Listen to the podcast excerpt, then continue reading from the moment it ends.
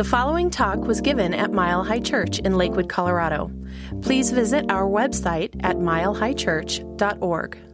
I'm speaking today about um, living with angst, uh, finding peace in an anxious world. Uh, and it might just be me, but um, it seemed like the right topic. I've been dealing a lot with um, middle school and high school kids who are who are having a lot of anxiety, and it's become kind of epidemic in our culture uh, for our middle school and high school kids uh, dealing with that, and it just keeps increasing exponentially as um, technology pushes them faster and faster, and social media becomes more a part of their lives, and comparison, and instant news, and instant feedback. So, it's a very anxious time, and and uh, you know I felt some of it this week. I had a, a little dose of angst too, you know, with. Uh, uh, with the shootings in Florida, and then also, uh, you know, the next morning I wake up, my phone's ringing while I'm still in bed, and it's the it's the high school down the street where my uh, nephew goes to school, and and um, they're saying that they'd had a threat the night before, and that they were having extra security at the school, and school's still going to be open, and you know, and then you know his parents are calling me up, and I'm wondering what what do I say? What do I say? And you know, we got a call later that someone had been taken into custody, and but it stuck with me. It's um, it, it, seems to be our new normal, and it's tough to accept that, and and that uh, just that feeling. So I want to talk today about some things that we can do about it, and because even ministers get anxious. Okay, we get anxious too. I, you know, I was reminded this week of a story of a young minister down in the south, and it was his first parish, and he was he's very excited. He was really nervous, and he got sent out to to uh, do a memorial, do, do a graveside funeral for a man who didn't have any family. There was just going to be a couple people there, and it was in a rural area out in the middle of nowhere. So he geared up. He put his suit on, and he, you know, headed out there to find it. And uh, next thing you know, he's lost. He didn't know where he is, and he's driving around, and it's getting later and later. And the few people he's going to meet, you know, they're going to be gone by now. And he he's sweating through his suit. He's so anxious. And he just keeps driving and driving. Finally, turns down this road and he's found it. He sees the backhoe there, and, and so he pulls over to the side of the road, and there's a couple guys sitting on the backhoe and um, kind of taking a break. And he's like, okay, well, I'm going to do this. He grabs his Bible and he gets out of there, and he's nervous, but he goes over to the, to the grave there, and he can see that it's already been covered up, that the, that the cover is on the, on the casket. And, and um, so he, he does his best. He does some scripture readings. He does a very powerful prayer, and he knows he's done his best. And as he's walking away, he waves to these two guys, and they, they nod to him, and he drives away. And one of them says to the other, You know, I've been putting in septic tanks for a long time, and I've never seen anything like that. So, anxiety, yeah. So, anxiety, it comes to get all of us. And, uh, you know, it was, it was, about a month ago. We had a movie over in the in the Vote Center on a Saturday afternoon called Angst, and um, it's just about adolescent anxiety. And a, lot of kids in the movie. It's about a one-hour movie. I wound up watching it five times. I just fell in love with these kids talking about their lives and the effort that it takes for them just to go to school every day and the things that the kids are going through now. And um, it was an amazing thing. So the word angst itself, I need to give you a definition. It's a German word with a uh, kind of a deep existential meaning. Uh, they like to go dark, but uh, it can be defined as a feeling of deep anxiety or dread, typically an unfocused one, about the human condition or the state of the world in general. That's angst. Anybody feeling any of that? So, uh, so it was great to have this movie uh, that our kids could look at. We had about 300 people there, parents and kids, and and uh, we had a great discussion afterwards. Kind of led a Q and A and a little discussion in the room, so that our kids in this community could talk about what they're going through. And it's a big thing that's up now. Uh, like a third of the third of the population of this country, they figure, has uh, a high level of anxiety. And it just seems to keep increase, increasing. That is our mental disorder, if you want to call it that. And I think we need to find ways to deal with it, and that's what I want to talk about today. That's what I want to talk about today is accepting the truth that this is going on without around us, but also accepting the truth that we are not helpless. We are not helpless. We can do something about this on an individual and a collective level. And I think that we're up for this task. I really do. So, to start out with, the first point that I have today is what we call in the teen church DSP, daily spiritual practice. We've got to do our practice every morning before we step into the world, walk out into the world, turn on the ways of the world. We need to connect. We need to connect with that power within us that is greater than all these circumstances. We've got to start there. It's an individual work that we're about here. If peace is going to come to us, it needs to come to a peaceful people. We need to create that sense of peace within us. You knew you were going to get some Yogananda today, and here it is. Just beneath the shadows of this life is God's wondrous light. The universe is a vast temple of God's presence. When you meditate, you will find doors opening to Him everywhere. When you have communed with God, not all the ravages of the world can take away that joy and peace. We need to begin there. We need to do our spiritual practice. Not because we should or because it's a good idea, but because this is the most important relationship that we have. The most important relationship that we have. The week after we showed this uh, angst movie over in the Vote Center, we started a four week workshop for teenagers called Mindfulness for Teens. We had 17 kids in there. Now, I know most of them have been dragged there by their moms, but that's okay. They were there. and they were learning about meditation, they were learning about breathing techniques, about journaling, about artwork, and about ways to center themselves in this world that they're in, about ways to disconnect from this world that's coming at them all the time, this world of information that's coming at them all the time, and to drop into the heart of who they are. And we're going to keep doing that work because it's important. We've got one for middle school kids coming up in a couple weeks. It's an important part of our teaching that's been here for a long time and has never been more important than it is now.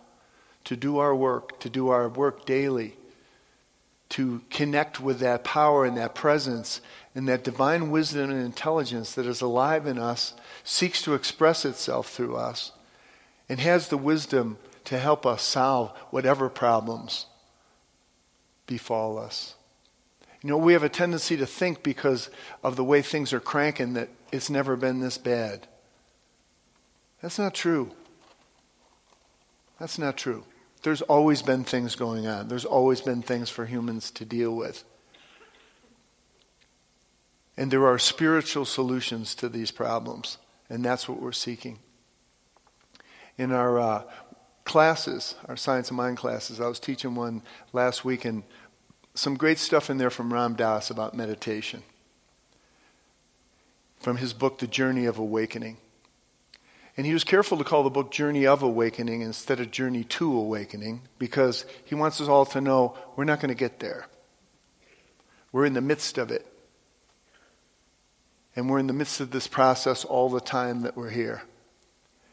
And it's important that we distinguish between the ways of the world, our thoughts about the world, and the part of us that's so much deeper that can connect with something. So he calls our usual way of thinking, he calls it the ego room. That's the definition that he put on it. And he talks about the, the difference between our ego, which is our operating system, and our soul, which is a connection to the divine essence of us. And the door to the soul opens inward. We can push out all we want, it opens inward. We have to open to it. Here's what he said about our ego room. Your ego is a set of thoughts that defines your universe It's like a familiar room built of thoughts. You see the universe through its windows. You are secure in it, but to the extent that you are afraid to venture outside, it has become a prison. Your ego has you conned. You believe you need its specific thoughts to survive. The ego controls you through your fear of loss of identity. To give up these thoughts, it seems, would annihilate you, so you cling to them. But there is an alternative. You needn't destroy the ego to escape. You can keep this familiar room to use as you wish, and you can be free to come and go. First, you need to know that you are infinitely more than the ego room by which you define yourself. Once you know this, you have the power to change the ego from prison to home base. That's what we're about connecting with the bigger aspects of ourselves. And our spiritual practice is the most important thing that needs to be into our daytimers every day. And we can't surrender to the urgency of the world and forget the importance of our connection with Spirit. So that's where we begin. We begin with our spiritual practice because we as individuals are going to come together and work on these problems that are surrounding us. There are spiritual solutions to them. The next thing I think we need to do is we need to find joy. We need to find joy in our lives. Do the things that bring us joy. When I'm teaching my parenting classes, rule number one always take good care of yourself. Take good care of yourself. Put yourself first in a healthy way. We have to do the things that bring us joy. We all know the things that we enjoy the most that kind of turn off our internal dialogue because we're having so much fun. We all know what those are. We need to connect with those things and not think that we're too busy to do them. To find that balance in our life for the joy. You know, I have a good friend who works uh, in the IT field. He was telling me a while back. He said, "Yeah, I just worked, started this new company. It's really, it's really good, doing great work. And the policy is, you can take as much time off as you want, whenever you want it." And he said, and nobody takes any time off. They don't want to fall behind. They're too busy. That's what's causing us anxiety right there. We need to find joy in our lives and make time for it. Make time for it. You know, yesterday I was here and doing a uh, workshop with all the volunteers in our youth ministry, and it was great. I've found a lot of joy in my life by working with kids. And there was a room full of people yesterday who felt that same joy. And we were talking about things, but you could just feel in the room how much joy they felt working with our kids. Just being in a classroom. And you don't need any special skills, just an open heart and to be present. So if you're looking for a place to find joy, I invite you into that. I know that that's a shameless plug, but not only not only is it true, it's important. It's important to build a community around this next generation of kids where they can feel safe, where they can feel loved, because they're ready. They're ready to take this thing over. They want some solutions. You can feel it. And we've got to align ourselves with them to do that.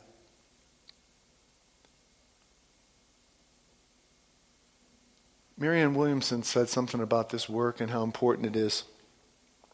She said, There is no single effort more radical in its potential for saving the world than a transformation of the way we raise our children. They must grow up to be adults with only a fraction of our neuroses, or the world is in serious trouble. This is not the time to mimic our parents. You know, it was great yesterday, too, as I was driving home. I got done with this this workshop being with all these youth leaders, and uh, I just felt so good. Then I turned on the radio, and there was a spring training baseball game on. and I realized I don't care who's playing, I don't care who's up. I just love the sound of it on the radio, you know? That brings me joy.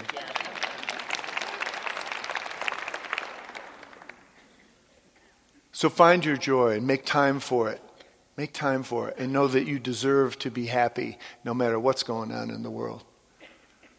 The last point I wanted to talk about is going beyond our tribes. We are in a time of such incredible tribalism right now in our country. We keep separating ourselves into tribes. So much of it has to do with our politics.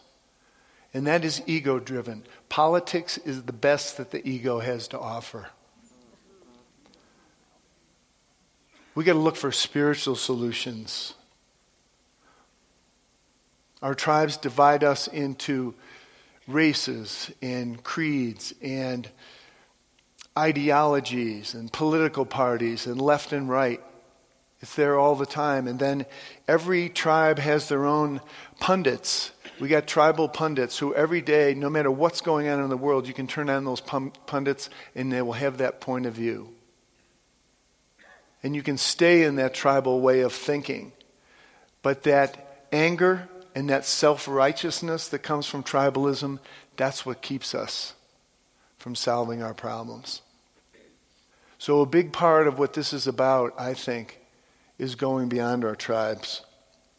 Ernest Holmes called this race consciousness, the race mind, race thinking, what people are thinking about all the time, what people are talking about. And we have found the ways through our technology to amplify the negativity of the race mind. Anybody can say anything and throw it up on the screen, and we got to deal with it. And we get locked into that anger and that divisiveness. We need to go beyond that. That's what the masters have been telling us since the beginning of time that we need to go beyond our tribes. Yogananda said this Equality cannot be established by force, it must come from the heart. We must start now with ourselves. We should try to be like the divine ones who have come on earth again and again to show us the way. By our loving each other and keeping our understanding clear, as they taught and exemplified, peace can come. Peace can come. This is the message that the great ones have taught us in all cultures, in all places. And if we're going to find peace, we have to open the door inward. You know, I was reading this week something from um, Dwight Eisenhower, President Eisenhower, a guy who'd seen a lot of war in his day. And he, uh, he was talking about peace, how we're going to find peace. He was committed to it and he knew how hard it was. And he said, I like to think that people in the long run are going to do more to promote peace than our governments. Indeed, I think that people want peace so much that one of these days governments had better get out of the way and let them have it.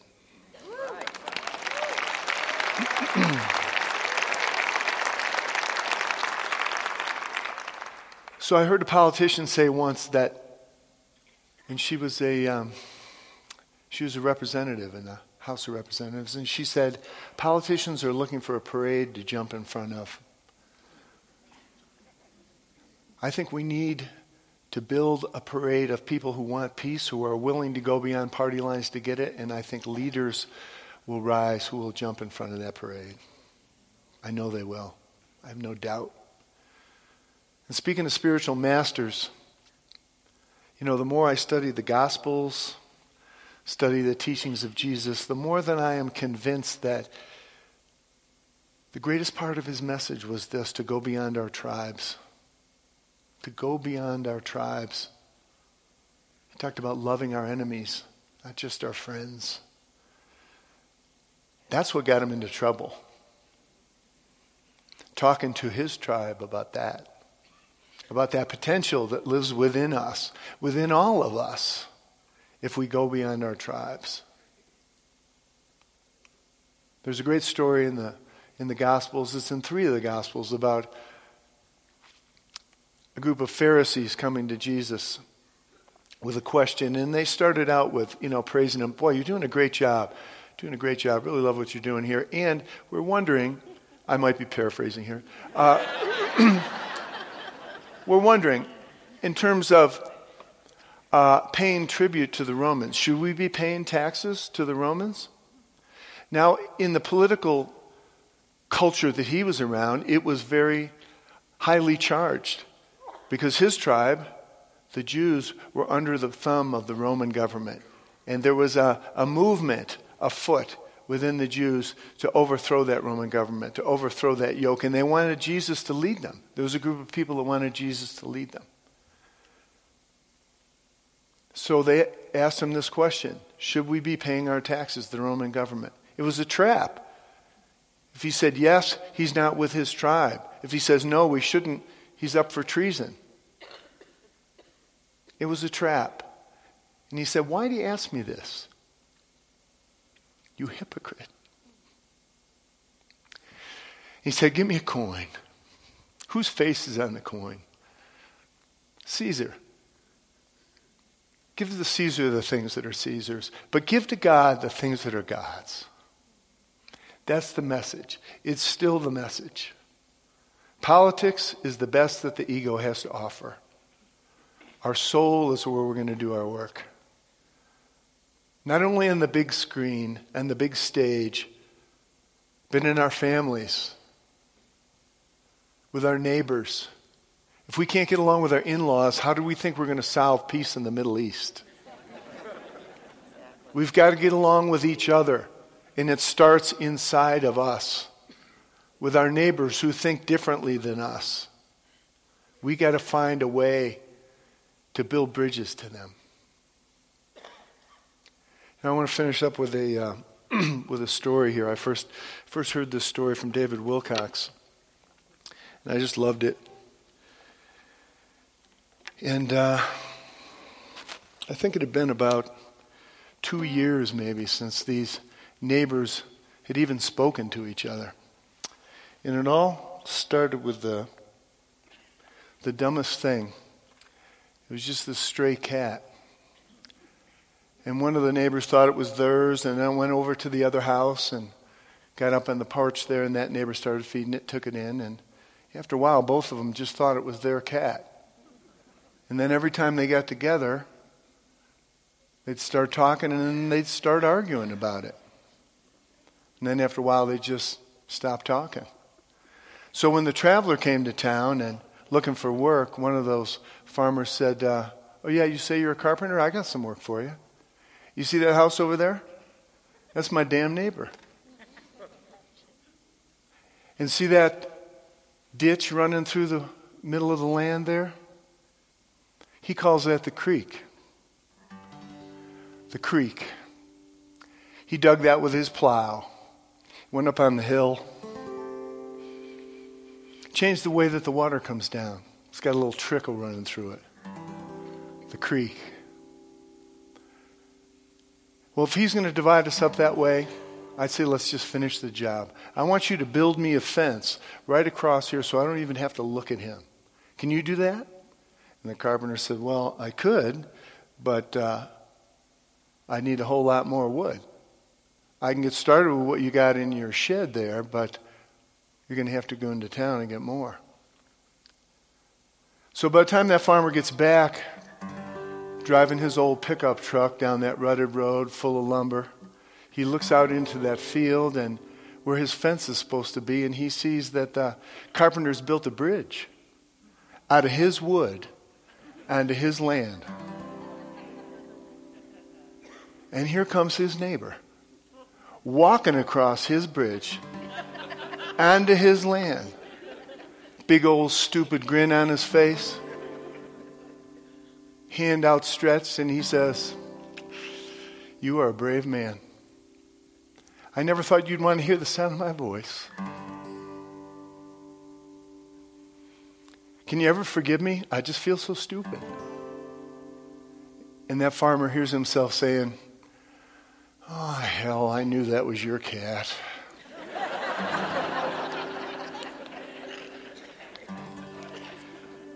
and then that farmer says, Hey, he sees the carpenter walking away. Hey, I got some more work for you. And he said, You'll be fine. I got other places to work.